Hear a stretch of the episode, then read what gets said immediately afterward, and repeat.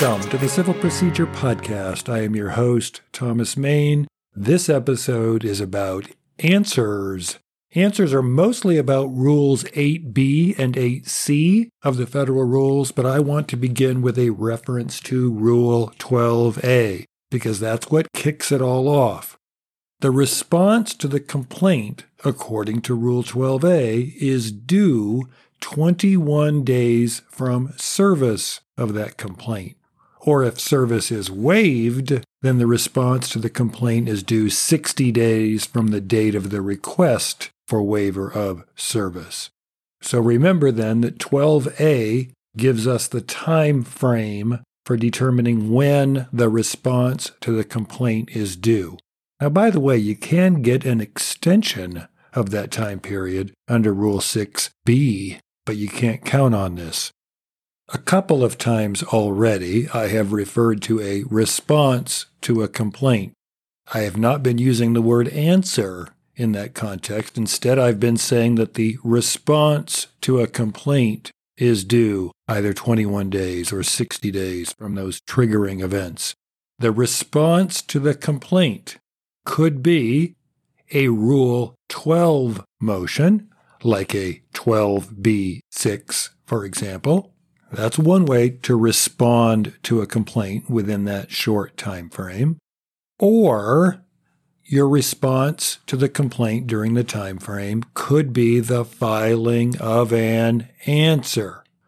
Understand then that because that was an or, you might have a case where there's never an answer. There may not be an answer in a case where a defendant is served with a complaint and the defendant within that time frame of 21 days or 60 days files a Rule 12 motion, like a 12b6, for example.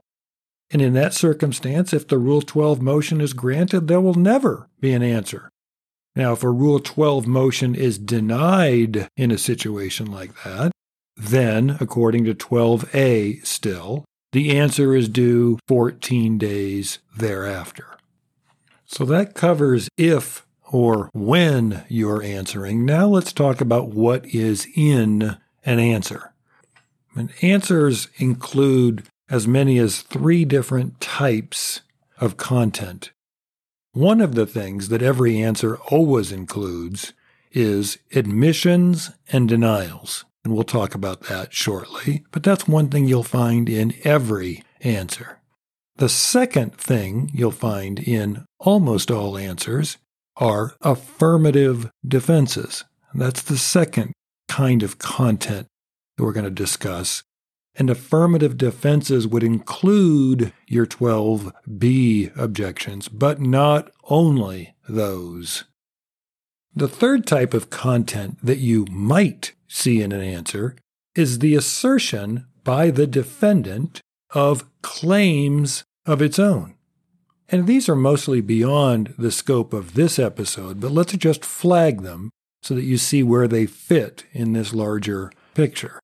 Defendants might have claims against the party who was suing them, and we call those, of course, counterclaims.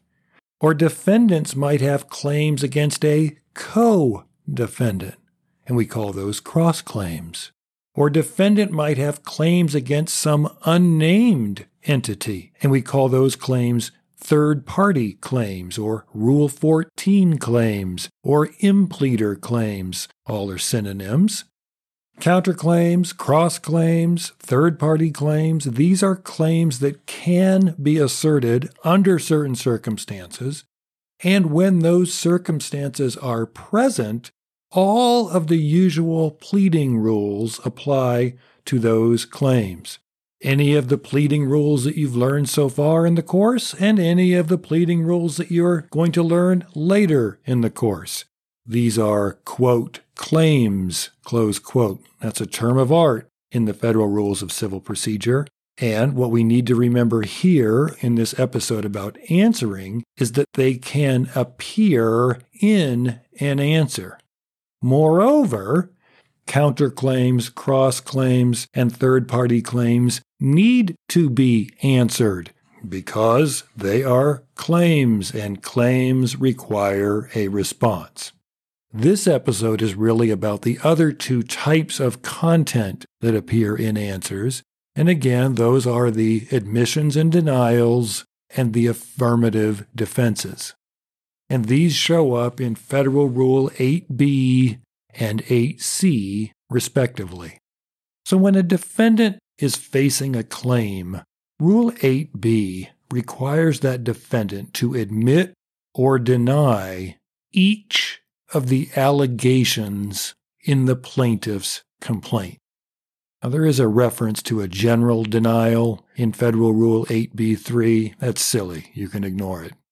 Rather than a general denial, you'll need to make specific denials, which means you need to respond to each allegation in the plaintiff's complaint separately. If the complaint has 124 paragraphs, then you should imagine in your mind an answer with 124 numbered paragraphs that correspond to the 124 paragraphs in the plaintiff's complaint. By correspond, I mean that the defendant is admitting or denying what is in each of those paragraphs of the plaintiff's complaint. As a very brief aside here, your realization, as you're focusing here on what the defendant's obligation in answering entails, this realization might lead you to rethink some of your strategy in drafting a complaint. I always want you thinking strategically. There is a seamless web of rules, so whenever we learn more about the procedural system, it gives us a more sophisticated sense of the other components of that system and how they interact. So let's focus on this defendant's obligation to admit or deny each of those paragraphs in the plaintiff's complaint. As an initial matter, I want to make sure that your intuition is adversarial enough here. As an advocate, if I have an obligation to admit or deny, why would I admit anything? I want to make them prove everything. I don't want to admit that I'm the plaintiff's work supervisor, even if I am the plaintiff's work supervisor. I don't want to admit that I was driving the car that hit the plaintiff, even if I was driving the car that hit the plaintiff. I don't even want to admit that my company's headquarters are in Burlington, Vermont, even if my company's headquarters are in Burlington, Vermont. Now, why wouldn't I want to admit anything? There are really two clusters of reasons why I don't want to admit anything. The first cluster is that I want to make it harder for my opponent. And you could say that's because I'm a jerk or because I'm competitive, if you wanted to put a slightly less pejorative spin on it. That's one reason why I don't want to admit anything. Make them use the discovery request. Make them go through the steps necessary to prove every single thing. Why would I help them prove their case? The second reason is that I'm neurotic and paranoid, or to put a slightly more positive spin on it, I'm an experienced litigator. And what experience teaches one about litigation is that things are not always as they seem what looks like a straightforward fact about who was driving the car or who is the job supervisor on the side or even where is a corporation's headquarters. As it turns out, sometimes six months, nine months, 18 months into a case, you find out that something is not exactly as it initially appeared. And moreover, sometimes things that seem fairly incidental or not even terribly important in the case are all of a sudden front and center and terribly significant in the course of litigation. And in those circumstances, something that I might have admitted thinking it was fairly trivial or incidental to the matter, if it turns out to be important, well, maybe there is a good reason why I could deny it or to admit it only in part to make sure that it doesn't hurt me any more than it has to. The point here with this second reason is that over the course of litigation, we learn more about the case. And as you learn more about the case, nuance, subtlety, complexity tends to surface.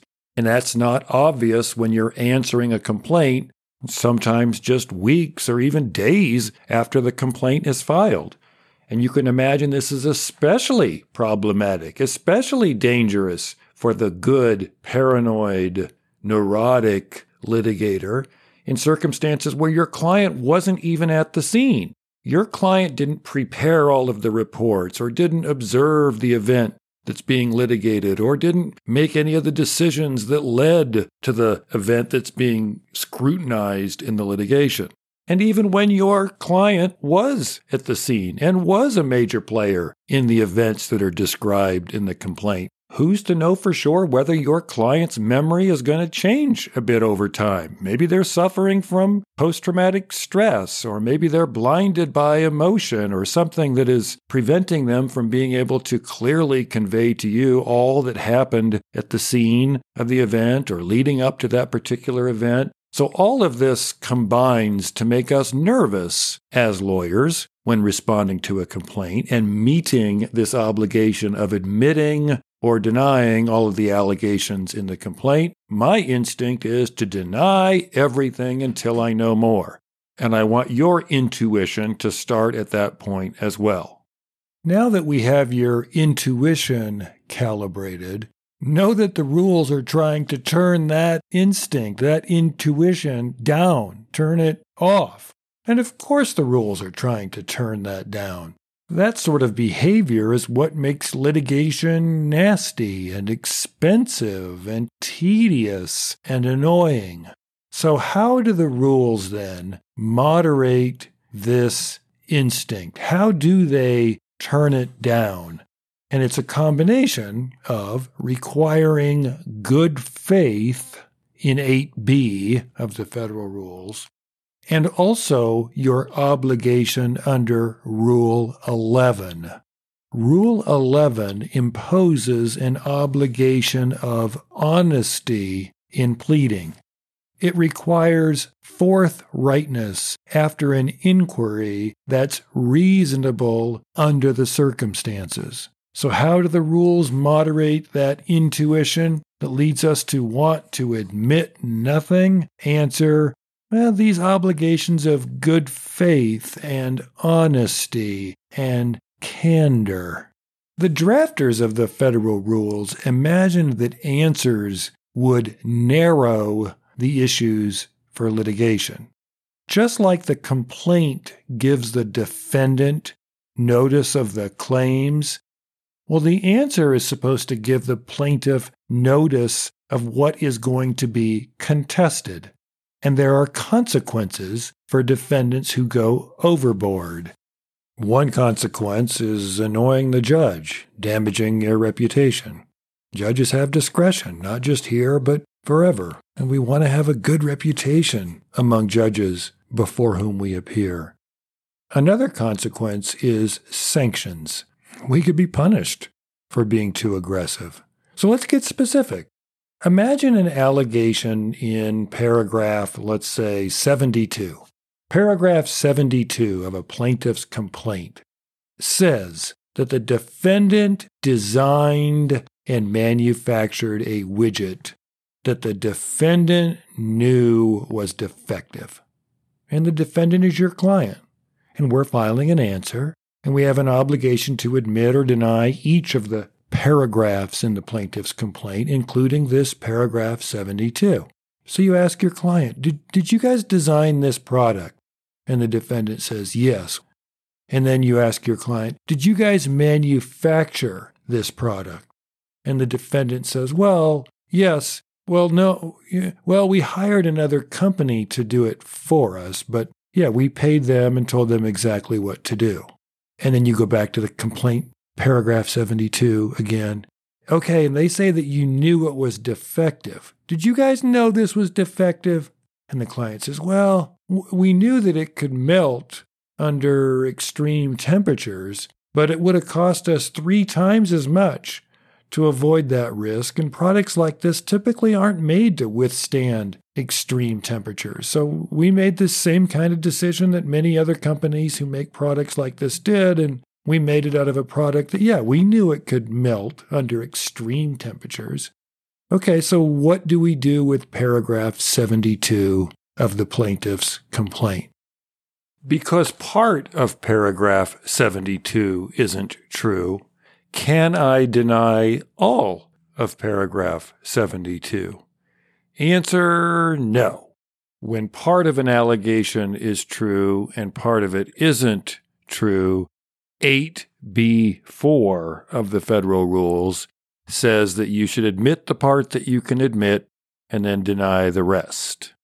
Therefore, in paragraph 72 of the answer, you might admit that the defendant designed the Model XYZ widget and deny the remaining allegations of that paragraph. That would notify the plaintiff that you, in fact, designed, but you were challenging the manufacture of the product and your knowledge of any defect in the product. But remember also our general paranoia as a litigator when answering. Depending on how that paragraph 72 of the plaintiff's complaint is worded, I want to be careful that I'm not admitting that my product is even the product that the plaintiff was using. Who knows what we're going to find out in discovery? Maybe this is a counterfeit version of our product. Or maybe the product that the plaintiff was using was not even the product that has anything to do with our company. And for that reason, you might imagine a big difference between a paragraph 72 of the complaint that says the plaintiff was injured by a product designed by the defendant, because I have no idea about that. But if instead paragraph 72 says something along the lines of defendant designs and manufactures the Model XYZ widget, well, yeah, we, we can admit the design. We do indeed design something called the Model XYZ widget, but you want to be careful exactly what you're admitting because, again, how that's worded, you might be admitting to far more than you know in week two of this particular litigation. In all likelihood, you haven't inspected the product that supposedly injured the plaintiff. You haven't asked the plaintiff questions about how they know it was your product that in fact injured them. So all of that uncertainty is lurking here whenever we are admitting or denying or admitting in part the allegations of a complaint. So you should see that there are a couple of things going on here. One is our adversarial instincts, where we're looking to shade, to qualify, to limit. We don't really want to admit things that we sort of could admit. And under those circumstances, our risk in being too aggressive is that some judge six months from now is going to be turning to us and saying, Why on earth did you deny that you were the manufacturer of this widget? And we need to anticipate that question being posed to us and analyze our comfort with our answer to that question. If we're embarrassed, then we need to revisit our strategy. The second thing that's going on here is not just our adversarial instincts trying to shade and limit our exposure, but is a true lack of knowledge. If we don't know whether our product is the product that the plaintiff was using, well, that's not about just our adversarial instincts. There's more at work there. Under those circumstances, there is a genuine lack of knowledge. And 8b5 of the federal rule says that in those circumstances, you can plead lack of information or knowledge sufficient to form a belief about the truth or falsity of a particular allegation.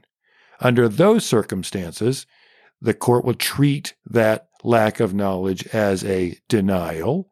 And the only thing we need to worry about as advocates is that six months, nine months later, the court might say, did you really lack knowledge?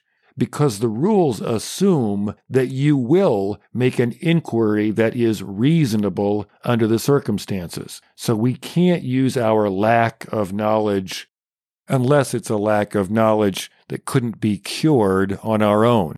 So, for example, if the complaint says that the defendant's headquarters are in Delaware, and defense counsel might be unaware of exactly where their corporate headquarters are, you can't rely on that sort of willful ignorance to deny as many allegations as possible in the complaint. Instead, you have an obligation to make that inquiry that is reasonable under the circumstances. The general standard for denials in Rule 8b is superseded by Rules 9a and 9c, which call for more specific pleading in certain contexts. 9a says that if you're challenging, if you're denying the legal existence or capacity of a party, you need to be more specific. You can't just deny that. So, for example, if the plaintiff is the, let's imagine some organization called Students for a Better Way. If the plaintiff is, quote, Students for a Better Way, close quote, and you want to challenge that organization's capacity to sue, then Rule 9a says you need to plead the details that give your reason to doubt or to deny. Can't just deny that. Say, oh, no, they don't have the capacity to sue. You need to explain why they don't have the capacity to sue. 9a is a deviation from our general standard. 9c is another deviation. 9c says if you're challenging or denying a condition precedent, you need to be more specific. This requires you to understand a little bit of contract law. The example of a condition precedent is when a contract says something like, if and when the seller delivers the widgets, the buyer will pay such and such amount. In those circumstances, the delivery of the product is a condition precedent to the buyer's obligation to pay. And so, for example, then, if a complaint alleged that, that all of the conditions precedent were satisfied, you can't just deny that as a defendant because 9c says general denial doesn't work here. If you're denying or challenging the satisfaction of a condition precedent, you need to explain what it is that hasn't been satisfied.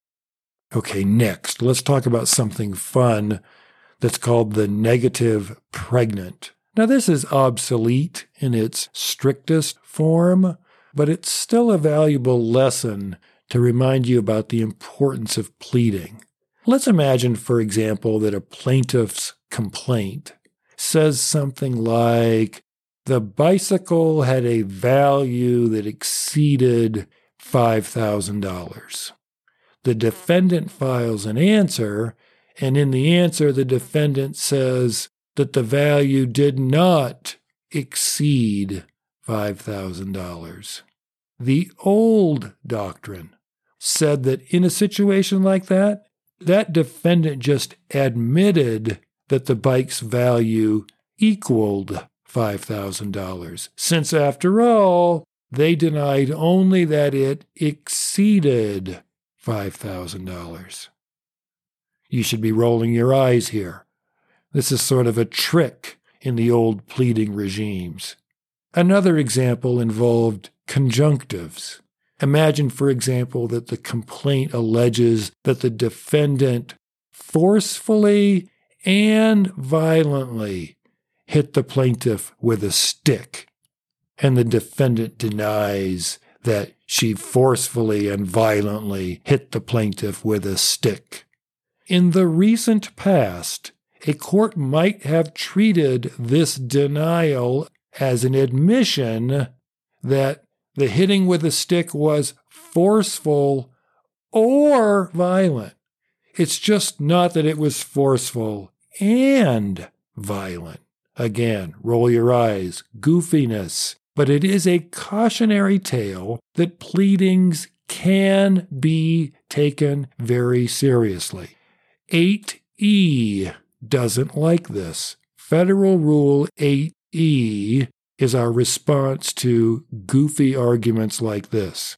8E says, hey, we're supposed to be construing these things to do substantial justice. Pleading is not some highly technical exercise. We're just trying to get the arguments out there.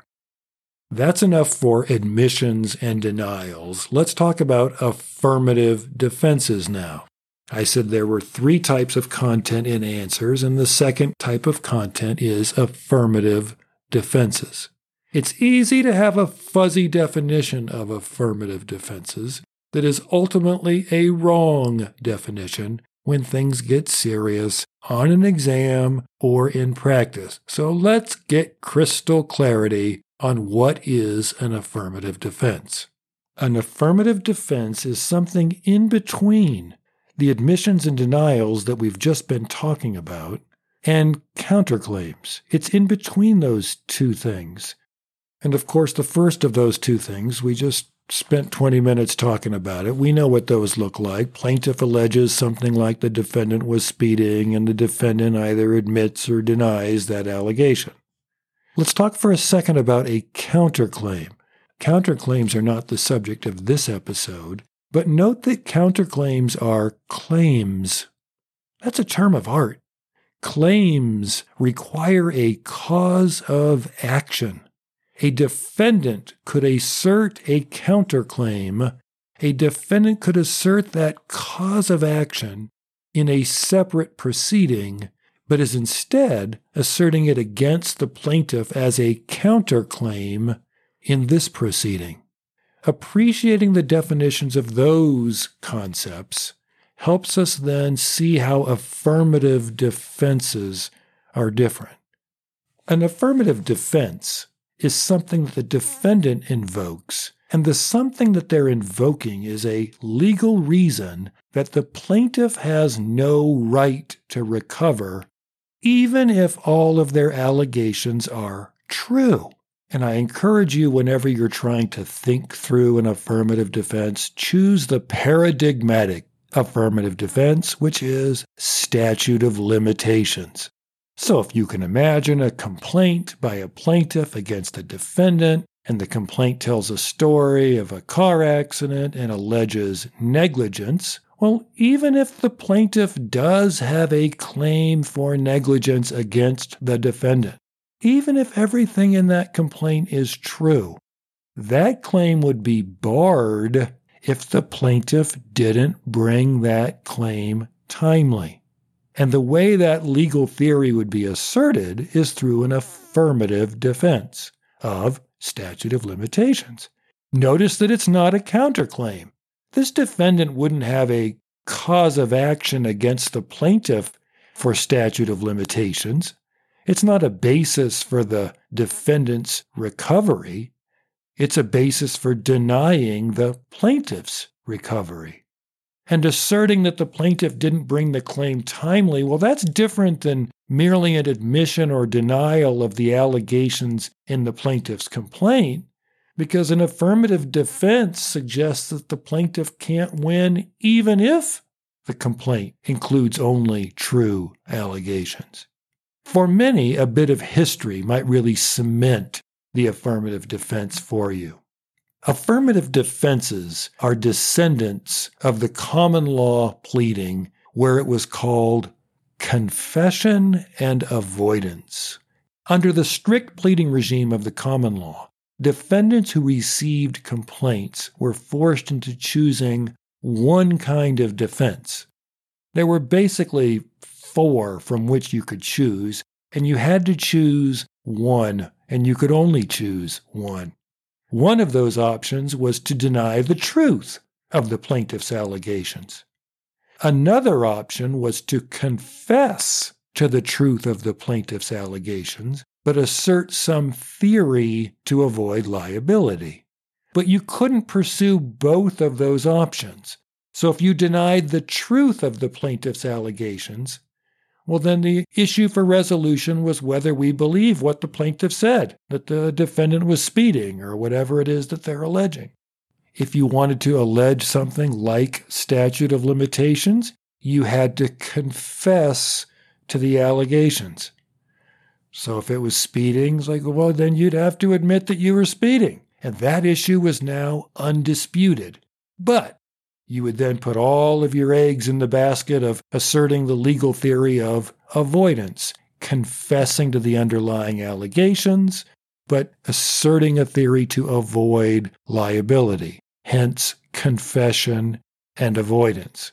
Now, under modern pleading regimes, of course, you can do both. You can deny the allegations in the complaint, and we've talked about that, and you can also assert affirmative defenses where you would say, even if everything the plaintiff says is true, they're still not entitled to recover because of this theory that I'm invoking. Affirmative defenses can be cause of action specific or they can be generic. A statute of limitations defense is sort of generic. There might be different statutes of limitations for tort claims and contract claims, but the idea is generally speaking, they're broadly applicable to all tort claims, to all contract claims. But some affirmative defenses are cause of action specific. Imagine, for example, a statute that prohibits employment discrimination. And this employment discrimination statute says that it's unlawful for the employer to discriminate against someone because of their national origin and in another paragraph of the statute, it says that the statutory prohibition does not apply in circumstances where consideration of the person's national origin is necessary for carrying out a particular job function. Then imagine a lawsuit filed by someone who was denied the opportunity to work at a restaurant because they are not French. And the defendant French restaurant specifically said, We're only hiring French people for this job of chef in a French restaurant. There are two ways that the court might deal with this carve out from this statutory prohibition on employment discrimination. The court might say that one of the elements of the plaintiff's case is that the plaintiff must demonstrate as one of their elements that this is not a situation where someone's national origin is necessary for carrying out a particular job function. That's one way that a court might interpret that statute. A second way that a court might interpret that statute is to say that's not an element of the plaintiff's case, that's an affirmative defense that the drafters of this statute built in to the statutory regime. So a plaintiff doesn't have to prove that it wasn't necessary for carrying out a particular job function. Instead, the defendant can invoke this as an affirmative defense, and they can then avoid liability under this statute by proving that the person's national origin was necessary for carrying out this particular job function. If the court found that to be an affirmative defense, well, then it would be the defendant's burden to plead that affirmative defense and it would be the defendant's burden to prove that affirmative defense. That's the consequence of something being labeled an affirmative defense, as opposed to its inverse being included as an element of the plaintiff's cause of action. And of course, this example also illustrates what an affirmative defense that is specific to a particular cause of action would look like. An affirmative defense will defeat or minimize the plaintiff's claim if it is accepted by the court or the jury. And I think it's often useful to think of affirmative defenses as having elements, even if it's just one element. So, for example, the element for the statute of limitations affirmative defense is that the plaintiff's claim wasn't filed within the period defined by the statute of limitations. Thinking of affirmative defenses in terms of elements is useful for organizational purposes because it will systematize your thinking and your analysis. But do not confuse them with causes of action. Remember, statute of limitations isn't a cause of action. You can't sue someone when your legal theory of recovery is that they didn't bring a timely suit. Affirmative defenses are not affirmative theories of recovery, but rather are defenses to the plaintiff's claim.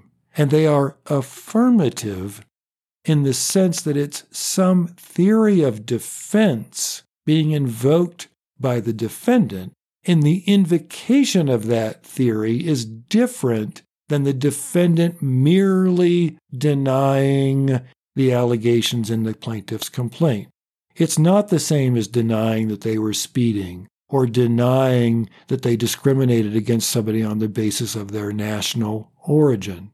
Rather, this is a legal theory invoked by the defendant, and that legal theory denies the plaintiff's right to recovery. Generally speaking, an affirmative defense is waived if it's not raised. This is important.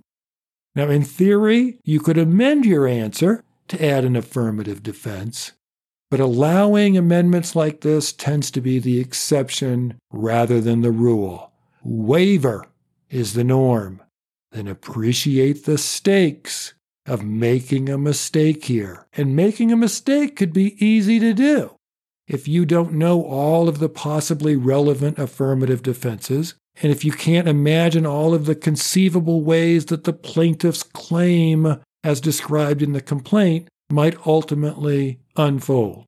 We need to anticipate all of those and put them in our answer because if they're not in our answer, it's more likely than not that a court will consider them to have been waived.